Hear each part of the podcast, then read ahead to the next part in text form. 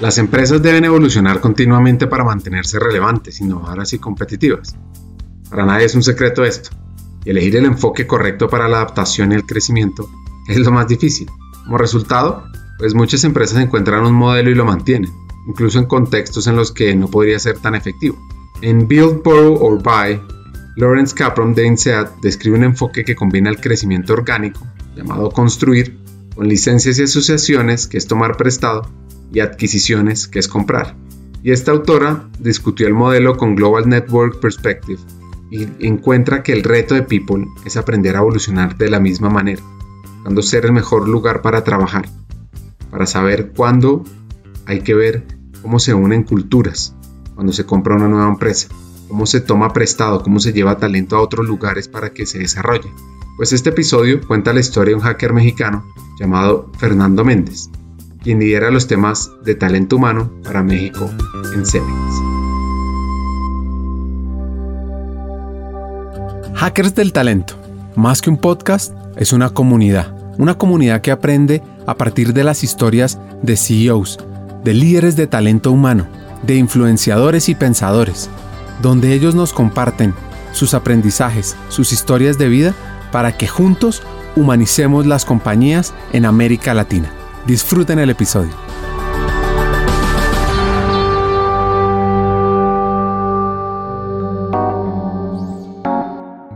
La historia de crecimiento de Cemex está ligada a la historia de crecimiento de People, donde he visto gente cercana a crecer de forma acelerada.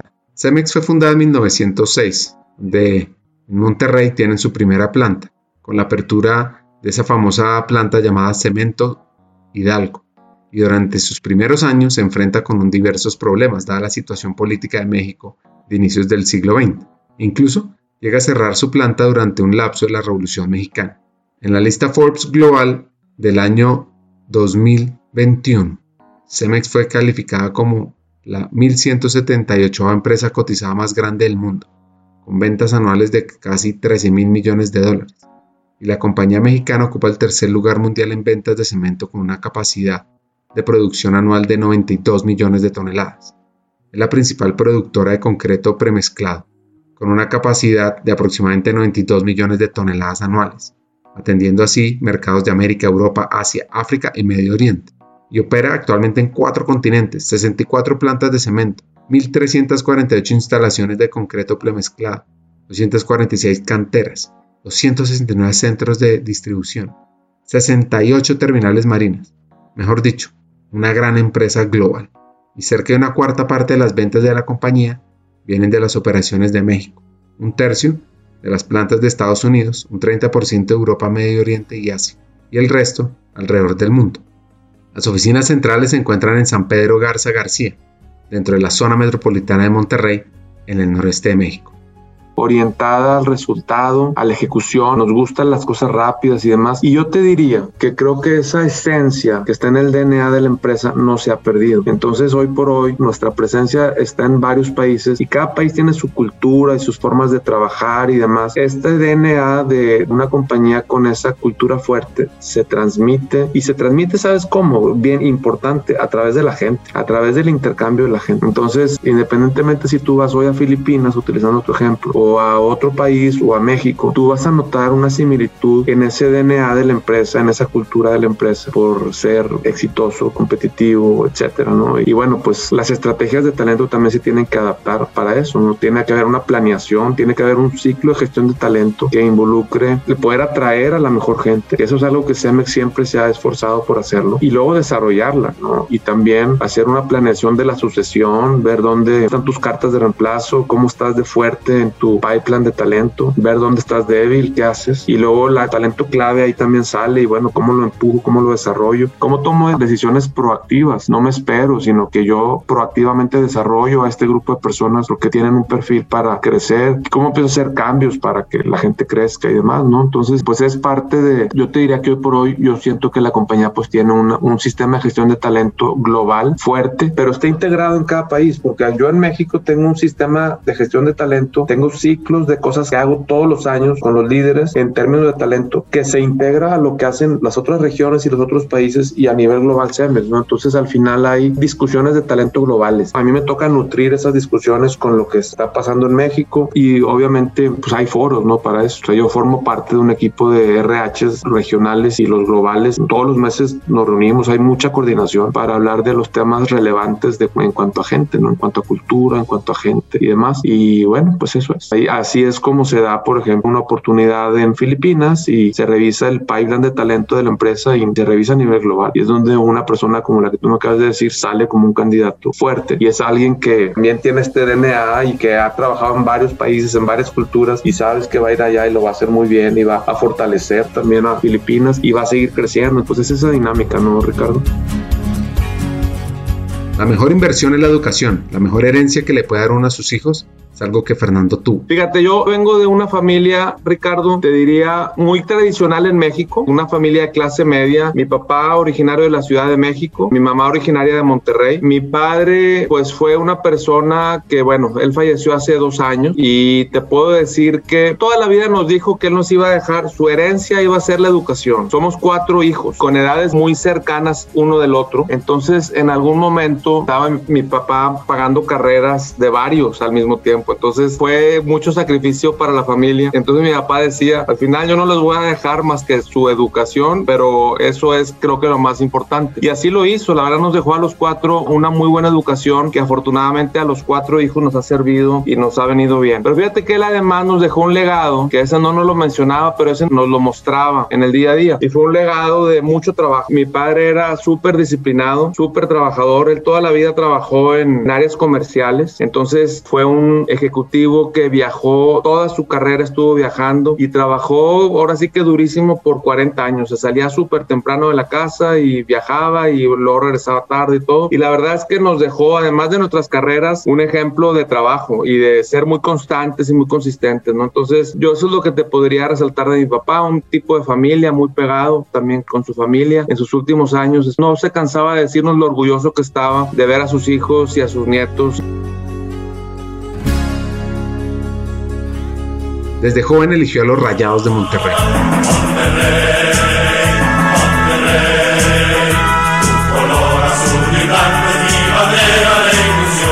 Puedo dejar de mencionar, a mi papá le encantaba el fútbol. En algún momento, durante muchos años, íbamos todos los sábados al fútbol, mi hermano, mi papá y yo, todos los sábados sin falta. Y ese es un legado que, por ejemplo, a mí me dejó y yo lo sigo practicando ahora con mi hijo. No le fallamos. Entonces, eso es otro recuerdo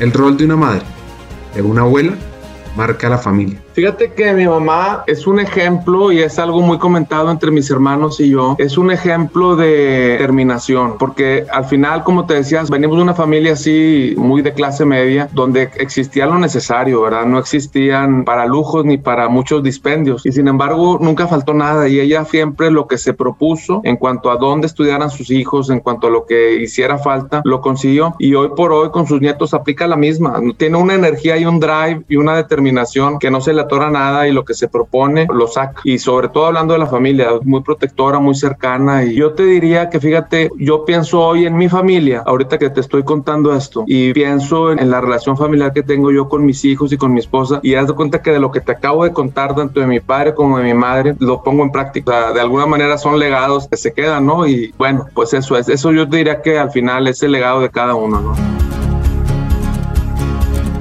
Si bien Fernando nació en Ciudad de México, a los tres años se fue a vivir a Monterrey. Se siente regiomontano. Recuerda salir en bicicleta. Está rodeado de amigos. Bueno, pues a veces las personas tienen una gran crisis en su vida y necesitan mucho apoyo. No puedo enfatizar lo suficiente que es el valor de tener a alguien a tus espaldas cuando tienen un reto.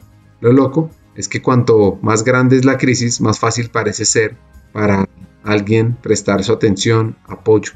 Además, uno de los mejores sentimientos del mundo es tener una pareja que te apoye y que te ayude a superar este periodo. Cuando estábamos, más o menos, yo estaba que en secundaria o algo así, mi papá se quedó sin trabajo. Entonces, aquí te voy a dar un ejemplo de lo que hace rato me preguntabas de mi mamá, ¿no? Mi papá se quedó sin trabajo, le tocó un recorte de estructura en una de las empresas que trabajó y pues entró en una etapa en la que le tocó, como a mucha gente, pues ponerse a buscar trabajo, ¿no? La situación en la casa te contaba que no era de lujo, tampoco era, era lo contrario, pero pues sí se estresó el sistema, ¿no? Porque fueron algunos meses de esta situación y con y todo lo demás. Entonces, pues toda la familia fue muy consciente de, de la situación que estábamos viviendo. Yo recuerdo que mi mamá en ese entonces, yo te comentaba hace rato que ella se dedicó al hogar, bueno, pues en ese entonces ella se puso un negocio, emprendió y se puso a cocinar y a vender comida. Todos lo ayudábamos. Tocaba ir a comprar los ingredientes en la mañana y traerlos a la casa y pues ahora sí que en la producción de los alimentos y luego en la distribución y todo. Y seguramente no tengo ni idea cuánto entraba a la casa por eso. Seguramente no era gran cosa, pero algo entraba. Y fíjate, yo ahorita recuerdo, por ejemplo, que mi mamá nunca titubeó. O sea, desde que pasó lo que pasó, ella manos a la obra. Lo que te decía hace rato, ¿no? Manos a la obra y todos los hijos involucrados y colaborando. Y esa situación duró algunos meses, ¿no? Después ya mi papá se volvió a contratar en una empresa en la que inclusive ya estuvo hasta su jubilación. Muchos años estuvo también en esa empresa. Pero pues te deja lecciones, ¿no? Y son cosas que no se te olvidan, que te hacen pues conscientes, sensibles a lo que significa el trabajo, el dinero, el esfuerzo y todo. Y ese fue un recuerdo que al escuchar tu pregunta me vino a la mente. Creo que fue un momento para toda la familia muy importante.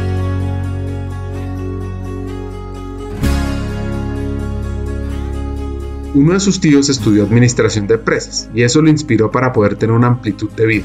Hay un libro que me encanta, que se llama Range, donde se explica por qué cultivar una amplia gama de habilidades en última instancia te hará más exitoso. En lugar de optar por la opción de moda de elegir una especialidad desde el principio, el autor lo alienta a uno a que se tome su tiempo permite una mayor flexibilidad y creatividad. Y hay tres lecciones transformadoras que este libro enseña sobre esa generalización. 1. Para volverse excelente no se especialice temprano en la vida, experimente con muchos caminos diferentes. 2. Será mejor para innovar y tendrá más éxito si tiene una amplia experiencia. Y por último, cuanto más famoso te vuelvas por ser un experto en un área, más probable es que seas terrible para hacer predicciones precisas sobre tu campo. Bueno, pues en su historia sucede una casualidad. Fíjate las casualidades. Yo cuando estaba en sexto semestre de mi carrera, tengo bien presente, y esto fue un parteaguas, ¿no? Saliendo de clases, me tocó que había una feria de empleo en la UDEM, la cual a mí ni me interesaba. Te digo, yo no tenía todavía ese gusanito. Yo iba rumbo al estacionamiento para irme a mi casa y en eso alguien gritó mi nombre. Y resultó que entre las empresas que estaban en esa feria, había una empresa que se llama, seguramente la has escuchado, se llama Grupo Maseca, que es una multinacional aquí de Monterrey que se dedica a hacer harina de maíz muy grande tienen plantas por todos lados. Y un tío mío era ahí el gerente de reclutamiento. Entonces me vio a lo lejos, me gritó y regresé a saludarlo, ¿no? Y tengo bien presente que me dijo, oye, le conté en dónde estaba, qué estaba haciendo y a qué altura de la carrera iba y todo. Me dijo, ¿no te interesa hacer prácticas? Fue ahí, haz de cuenta que de no tenerlo en el radar, mi respuesta fue, sí, sí me interesa, hagámoslas. ¿Qué hay o qué? Me dijo, no, vente aquí, te doy, o sea, unas prácticas profesionales en el área de reclutamiento y selección. Y así fue mi llegada a recursos humanos, Ricardo. En el 91 tomé unas prácticas de tres meses que se convirtieron en un contrato de un año y eso así terminé los últimos tres, cuatro semestres de mi carrera. Estuve estudiando y trabajando de tiempo completo en reclutamiento y selección de Grupo Masec y así llegó mi graduación. Y así fue como llegué a recursos humanos simplemente por una casualidad de haber pasado por una feria de empleo y que alguien me haya visto me haya gritado y te preguntas qué hubiera pasado si no hubiera sucedido eso, no lo sé, pero sin duda fue determinante para lo que hoy soy, ¿no? Y bueno, así empecé también, digamos, mi vida profesional. Como te dije ahorita en el 91, ya me siento viejo cuando digo eso porque ya son más de 30 años de haber arrancado y así empezamos. Estuvo estudiando y trabajando. Estudiaba de 7 de la mañana y también en las noches trabajaba durante el día hasta que le ofrecen un contrato. En el 93 pasa a otra compañía llamada Sitza, una escuela en People para Fernando.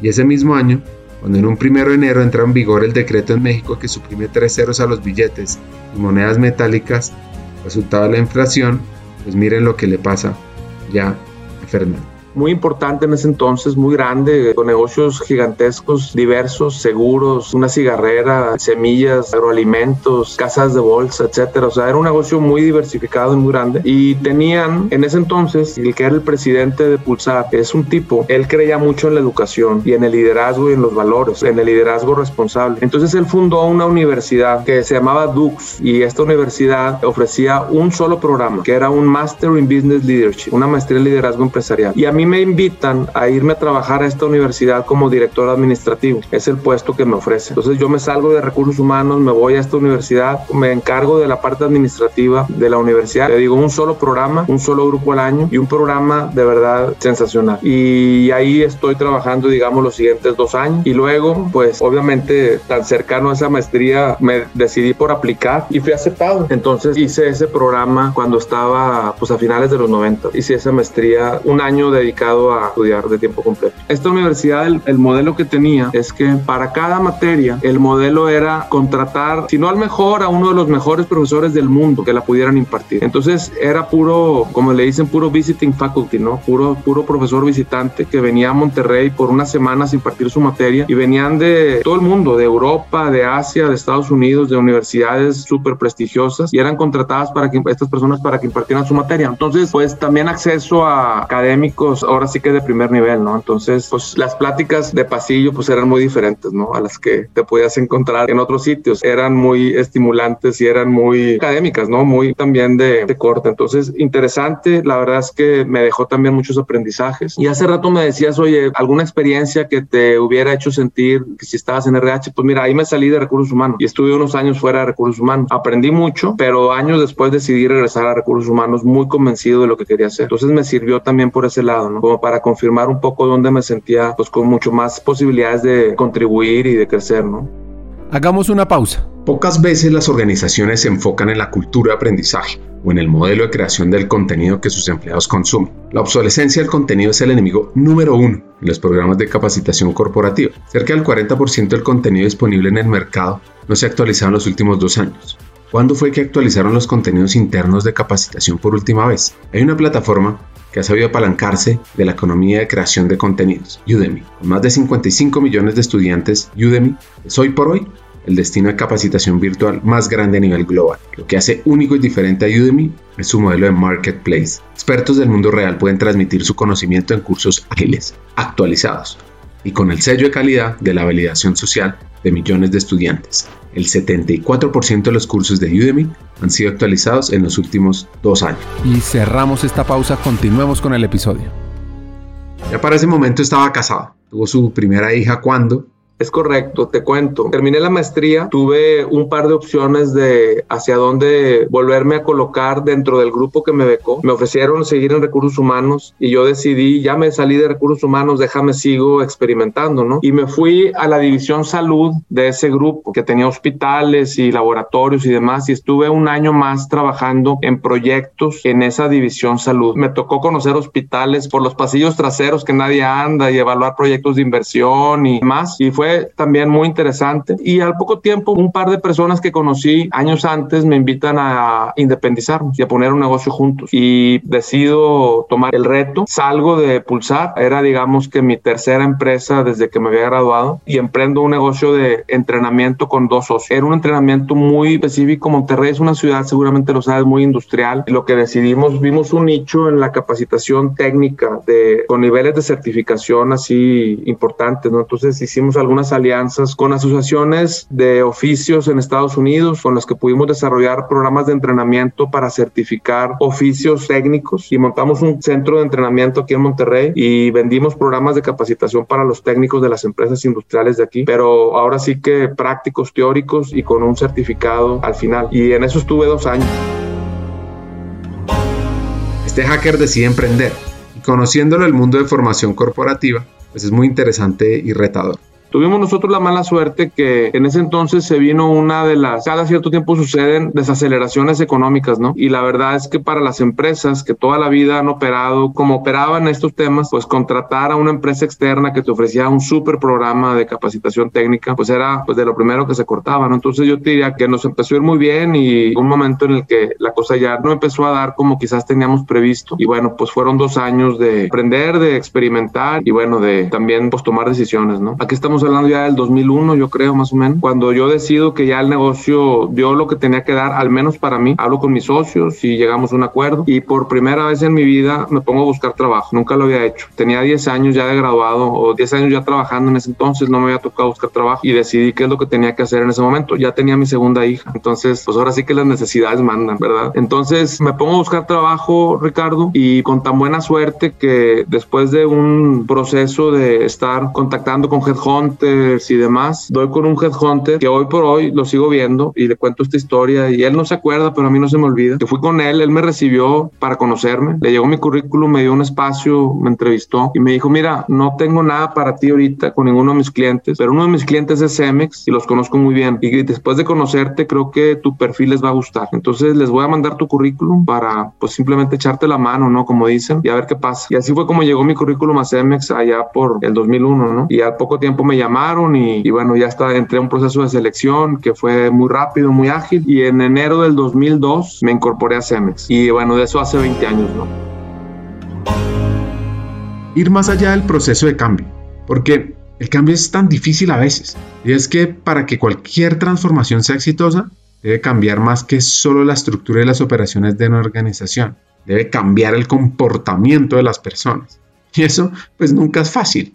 En el mismo año que Fernando entra a Cemex, en el 2001, se publica The Heart of Change, que es su guía para ayudar a las personas a pensar y sentir de manera diferente para alcanzar sus objetivos compartidos. Según los autores John Cotter y Dan Cohen, este enfoque básicamente busca conectarse con las emociones de las personas y eso provocará el cambio de comportamiento y unas nuevas acciones que conducen al éxito. Lo que dicen los autores es que las iniciativas de cambio a menudo fallan porque los líderes confían demasiado exclusivamente en los datos y en el análisis para obtener la aceptación de sus equipos, en lugar de mostrar o hacer algo de manera creativa que atraiga sus emociones, los inspire a pasar a la acción. A esto lo llaman la dinámica ver, sentir, cambiar, y es crucial para el éxito de cualquier transformación verdadera organizacional que se tenga en una empresa. Pues este mexicano entra a temas de desarrollo, liderazgo, coaching para altos directivos, y así lanzar plataforma de e-learning en Cemex que hoy por hoy es, ampliamente utilizada. Bueno, la lanzamos en ese año. Ahí me tocó lanzarla en varias de nuestras regiones y demás, ¿no? Estuve por ahí, digamos, unos tres o cuatro años. Por allá en el 2005 más o menos Cemex hace una compra muy importante de una compañía que tenía operaciones en varios países, fundamentalmente de Europa, pero también en otros sitios y se forma un equipo grande para integrar esas operaciones a Cemex y me toca recibir una invitación para unirme a ese equipo y me asignaron un rol como en el equipo responsable del change management con la gente de la operación nueva y demás y me tocó estar viviendo en Europa pues trabajando en este proyecto más o menos unos seis meses entre Inglaterra y Francia me la pasé esos seis meses. Volví y fíjate un momento importante en mi carrera yo hasta ese entonces yo había sido toda mi vida había estado en posiciones staff en corporativo y al volver de ese proyecto yo diría que ahí fue donde mi carrera se empezó a transformar no con ese proyecto global y al volver me toca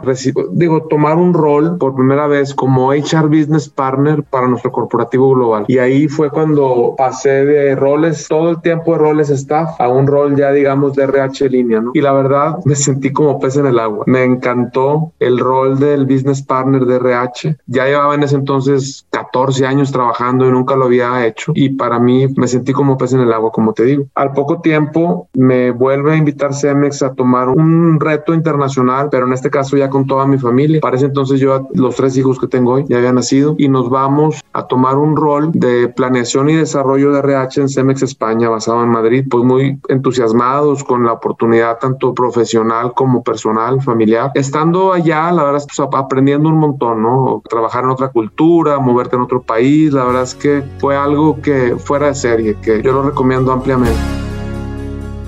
Hay dos lecciones de vivir en España. Te digo, en las dos dimensiones, ¿no? en la dimensión profesional, pues simplemente el aprenderte a adaptar a otra cultura, el también aprender a influir en otras culturas, porque al final pues vas también con una responsabilidad de, pues, de transformar, de hacer cosas diferentes y pues para eso pues tiene uno que aprender a adaptarse, aprender a leer cómo está la situación y bueno, la verdad es que profesionalmente uno gana muchísimo con ese tipo de asignación, es de verdad invaluable, ¿no? Y familiarmente pues también, o sea, yo siempre he dicho, estas asignaciones internacionales no son color de rosa, o sea, siempre hay un proceso de adaptación y demás, pero fíjate, digo, simplemente te digo, nosotros de ahí, desde Madrid, nos fuimos a Costa Rica y luego nos fuimos a Panamá y estuvimos 10 años fuera, volvimos hasta después de 10 años y esos 10 años hubo, como te digo, no todo es color de rosa, tuvimos nuestras situaciones, pero hoy por hoy tú le preguntas a cualquier persona de mi familia cómo es el balance de esas experiencias y es súper positivo. En cuanto a tema familiar, es un tema que se vuelve muy unido y además otra vez mis hijos en los colegios, ser amigos, adaptarse, moverse, volver a llegar, volverse a adaptar. Hoy son pues jóvenes súper abiertos, con una seguridad para establecer relaciones nuevas. A mí me sorprende cómo con una naturalidad cuando viajamos, por ejemplo, van y hablan con gente que a lo mejor nosotros no lo hacíamos de jóvenes, ¿no? Pero bueno, creo que son ganancias, ¿no? De la experiencia.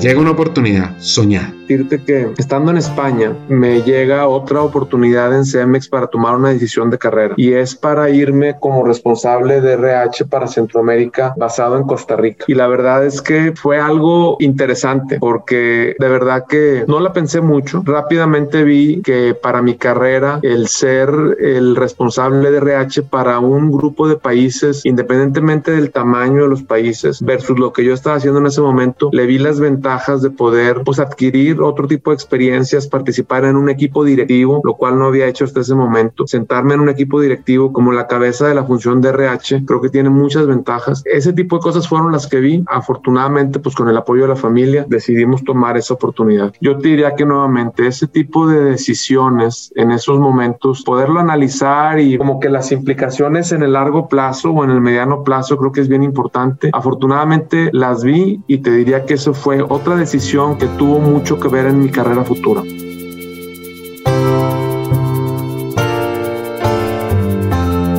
Pensar en cambiar España por Costa Rica es una decisión difícil pero, pero, pero. Y rápidamente me di cuenta que fue un acierto. O sea, desde que llegué me tocó sentarme otra vez y participar en otro tipo de dinámicas, otro tipo de retos, otro tipo de conversaciones, hablando de tú a tú, pues con tus colegas de las operaciones, de las áreas comerciales, de las áreas estratégicas. Eso es súper potente. Entonces fue un acierto. Yo hoy veo para atrás y digo, esa decisión no pude haber tomado una mejor decisión. Sí, dejamos Madrid al poco tiempo. Obviamente esa parte es muy atractiva y hoy por hoy sí te lo confieso, a nivel familiar y sentimos que nos hubiera encantado pasar más tiempo allá, pero el balance es súper positivo. Y sabes una cosa, la verdad también uno aprende que uno crece en cualquier sitio. Igual me tocó llegar a Costa Rica y seguir pues desarrollando esta capacidad de adaptarte a una nueva cultura, entender, leer a la gente, cómo influir con una cultura distinta. Y luego nos fuimos a Panamá al poco tiempo y ahí nos quedamos ya un número de años. Vuelve a hacer lo mismo y son culturas bien diferentes. Entonces, pues eso es, ¿no? Después de esta como responsable de RH de Centroamérica unos años. Me toca ya el rol de recursos humanos para la región de Centro, Sudamérica y Caribe, otros años. Y ahí completé los 10 años de expatriación que te decía ahorita. Hagamos una pausa. Hackers del Talento busca humanizar las compañías, compartir experiencias y mejorar la realidad laboral en Hispanoamérica. Necesitamos de una comunidad, porque solos imposible. Así que tu apoyo es fundamental. ¿Cómo? Compartiendo nuestros episodios por WhatsApp, por las redes sociales, suscribiéndote a nuestras plataformas y comentando. Ya hay varios que se han montado en esta comunidad. Gracias a Crip Bogotá por tu apoyo y cerramos esta pausa. Continuemos con el episodio.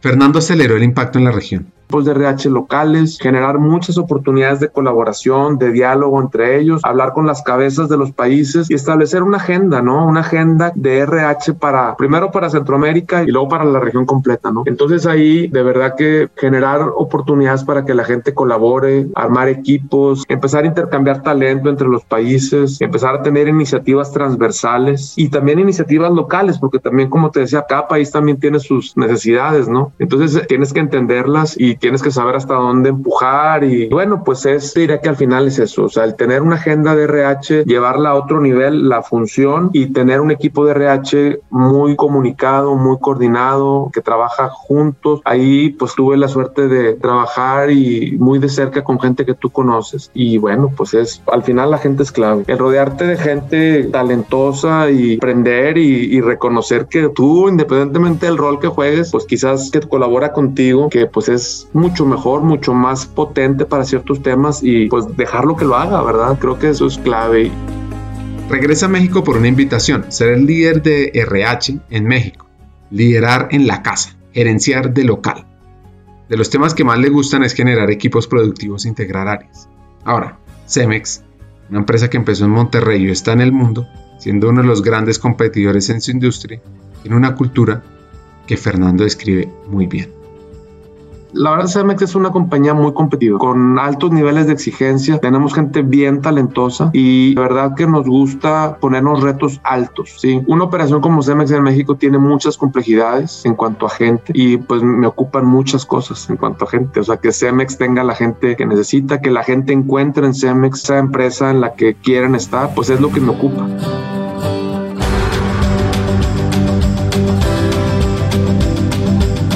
El principal objetivo de Cemex es incrementar su cuota de mercado y su rentabilidad en la industria de la construcción. El objetivo de beneficios se establece en 18 millones de toneladas al año y el objetivo de ventas en 180 millones de pesos, lo que representa un aumento del 9% sobre el último año. Y se espera que este incremento se alcance a través de una mejora en precios, publicidad y distribución. El presupuesto de mercadotecnia requerido será de 30 millones de pesos. Y esto solo se puede lograr con la estrategia adecuada de Pipo.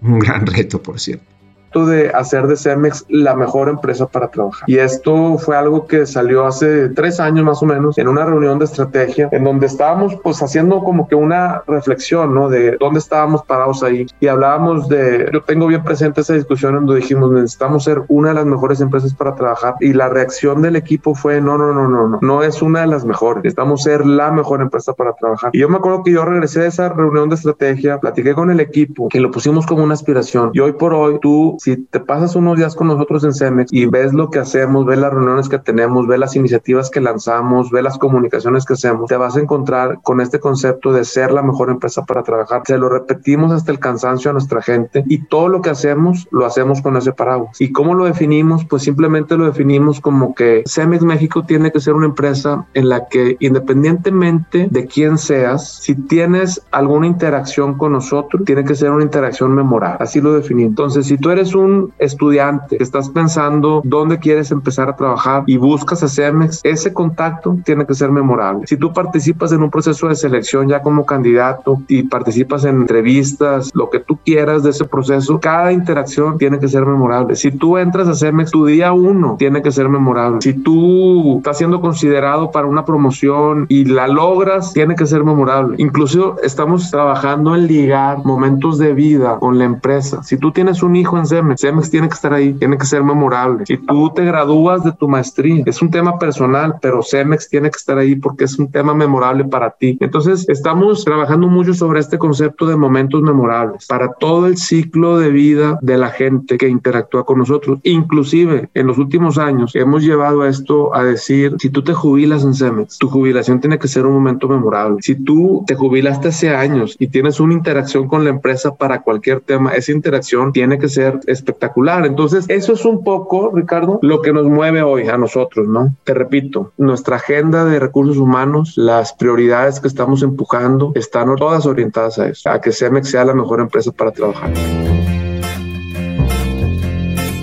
¿Anotaron ese hack? Momentos de vida. Entender esos espacios que hacen que recuerdes por qué estás donde estás. Y si People quiere ser fuera de serie, debe pensar en 1. Cultivar la habilidad de ver momentos, captar momentos y crear momentos. 2. Celebrar hitos con grandes momentos, crear grandes espacios para celebrarlos. Reconocer, transitar, momentos iniciales y por supuesto los momentos finales. Ahora, Esto no es people liderando. Ese es el reto precisamente. Y lo hablamos, ¿eh? de hecho yo te digo, un tema bien importante es este reto no es un reto de recursos humanos, es un reto de compañía. O sea, tú no puedes como función de RH otra vez tener esta visión de yo tengo este objetivo y no, este tiene que ser un objetivo compartido de empresa. Y lo es. Si tú, yo te puedo decir que las discusiones que tenemos en el equipo directivo, cuando vemos las estrategias, las prioridades y todo, esto está presente al primer nivel, o sea, al primer nivel y con la alta prioridad que el tema merece. Con mi jefe, el presidente de CEMES México, también es algo que él tiene como prioridad. Entonces, lo discutimos. Y fíjate, el ejemplo que tú acabas de dar, hace dos días tuvimos una discusión en una reunión de equipo directivo y así lo hablamos. Hace 20 años, CEMEX en México siempre, también debo decirlo, hemos tenido un posicionamiento muy favorable. La gente se siente atraída por CEMEX. Somos una compañía en donde generalmente la gente se quiere unir, quiere hacer carrera y demás, pero las cosas cambian. No podemos dormirnos en nuestros laureles. Antes no competíamos con quien hoy competimos por el talento. Antes no existían los Googles, los Microsoft, los Spotify, Netflix o esas startups que tú dices también que son otra cultura, pues antes no existían, hoy existen. Y nosotros en nuestro espíritu de tener al mejor talento necesitamos mantenernos competitivos también contra esas compañías. Y también, por ejemplo, otra diferencia importante, Ricardo, antes no pasaba lo que yo veo que sucede hoy. Hoy hay compañías que vienen a las ferias de empleo en universidades en México a participar para llevarse gente a Estados Unidos. Yo te puedo decir un ejemplo, Microsoft, te lo digo, ha venido aquí a ferias de empleo en universidades en México y alumnos recién graduados que antes decías yo quiero a este alumno para que se incorpore a SEME. Hoy por hoy también las nuevas generaciones ven eso con otros ojos y qué bueno que lo hagan, la verdad. Para mí es como padre también te digo es fantástico, pero se van, se gradúan y se van. Entonces eso pues nos obliga a nosotros a ser mejores en hacer lo que te compartí hace un momento, en hacer atractivos. Y yo te diría que hemos evolucionado. Si somos una compañía, tú usaste la palabra tradicional, pues yo te diría que hemos trabajado mucho en evolucionar en nuestras políticas de flexibilidad, de diversidad e inclusión, en nuestro enfoque hacia la sostenibilidad y sabemos que nuestra oferta de valor para la gente tiene que cambiar y la hemos cambiado. Hay muchas cosas por hacer y nos comparamos constantemente y hay cosas que decimos, híjoles, esto sí está difícil. Para ir cerrando el episodio, un par de consejos. Tengo bien presente uno que me tocó recibir, inclusive hace muchos años, ¿eh? aquí en Cemex, de una persona con la que hoy me toca seguir interactuando, que de una manera me dijo, hay que escoger las batallas. Y esto forma parte de el saber establecer relaciones de trabajo constructivas y productivas. Hay que escoger las batallas. Hay cosas que merece la pena quizás decir, mira, esta me espero, o sea, de acuerdo, entiendo la situación, no pasa nada. Y luego hay cosas que dices tú, esta es fundamental y no la puedo dejar pasar entonces, el escoger qué batallas y batallas desde un punto de vista constructivo, ¿eh? tampoco quiero que se malinterprete, pero el decir, oye, este es un tema no negociable, es un tema que como función de RH lo consideramos importante y hay que empujarlo fuerte para que suceda. Eso es importante identificar cuáles son esos temas y esos momentos. Y el de repente decir, sabes que este tema para mí es importante, pero entiendo la situación, entiendo el contexto, no es el momento, espera. Entonces, el tener esa capacidad de no tenerlas que ganar todas, creo que es un consejo que a mí se me quedó muy grabado y otra vez ha sido fundamental para lo que te decía hace unos minutos, ¿no? De poder generar relaciones de trabajo constructivas y productivas. Y el mejor consejo que he dado, fíjate, híjoles, pues no sé, yo te lo mencioné hace rato, yo cuando me toca hablar con gente en la empresa que de repente en alguna relación de mentoring o así, yo siempre les repito este concepto de la importancia de saber tomar decisión y ver el mediano plazo, ¿no? Quizás hay decisiones que dices tú, híjoles, es que ahorita no la veo, pero ¿qué viene después? Cualquier decisión que tomas en tu carrera tiene un efecto largo plazo. Una mala decisión, pues a veces también se toman y uno se levanta y no pasa nada, ¿verdad? Pero a veces puede haber malas decisiones o ser muy recurrentes y pues al final pues tiene un efecto negativo. Yo creo que el saber identificar esos momentos de carrera en donde tienes que tomar una decisión y tomar la decisión correcta es algo que no es una ciencia, pero hay que tomarlo con seriedad. Yo te lo decía hace rato, ¿no? Irte de Madrid a Centroamérica, pues para mí fue una decisión de carrera importante. Afortunadamente siento que tomé la decisión correcta. Si no lo hubiera hecho, no sé qué habría pasado. Es como el efecto este mariposa, ¿no? Que pueden pasar cosas totalmente distintas. Pero bueno, eso es algo que yo le digo mucho a la gente. Y también que yo he aprendido la importancia de trabajar con gente talentosa, ¿sí? Con gente que sea mejor que uno. Creo que eso es bien importante. Y el tomar decisiones para que así sea. Asegurarte que tu equipo siempre tiene a la mejor persona en ese rol. Creo que es bien importante. Haces que el equipo brille, tú brillas, cada uno de los miembros del equipo brilla. Y eso es, el hacer equipos ganadores con gente buena, creo que es algo que es una obligación que tenemos. Y bueno, pues eso ya te lo he mencionado, pero para mí es algo crítico que nosotros seamos cazadores de talento. Pues a veces decir, oye, aquí me toca tomar una decisión ruda o difícil, pero es mi obligación. Necesito tener a las mejores personas. Todas las cosas que yo te diría, yo he aprendido y creo que es importante compartir y replicarlo. La historia de Fernando por el mundo de talento por varios países de América Latina y Europa deja muchas lecciones. El primero, People debe evolucionar a una velocidad mayor o si no igual a la de la empresa para poderla llevar al siguiente nivel. 2. Los momentos generarán recordación, unión y sentido de pertenencia si se establecen bien, si se celebran bien. ¿Quieres ser el mejor lugar para trabajar? es clave fortalecerlo. Desde el inicio, la transición, el cumplimiento de metas, y los finales. Y tercero, escoge las batallas para lograr tu sueño. Hasta un siguiente episodio y sigamos hackeando el talento.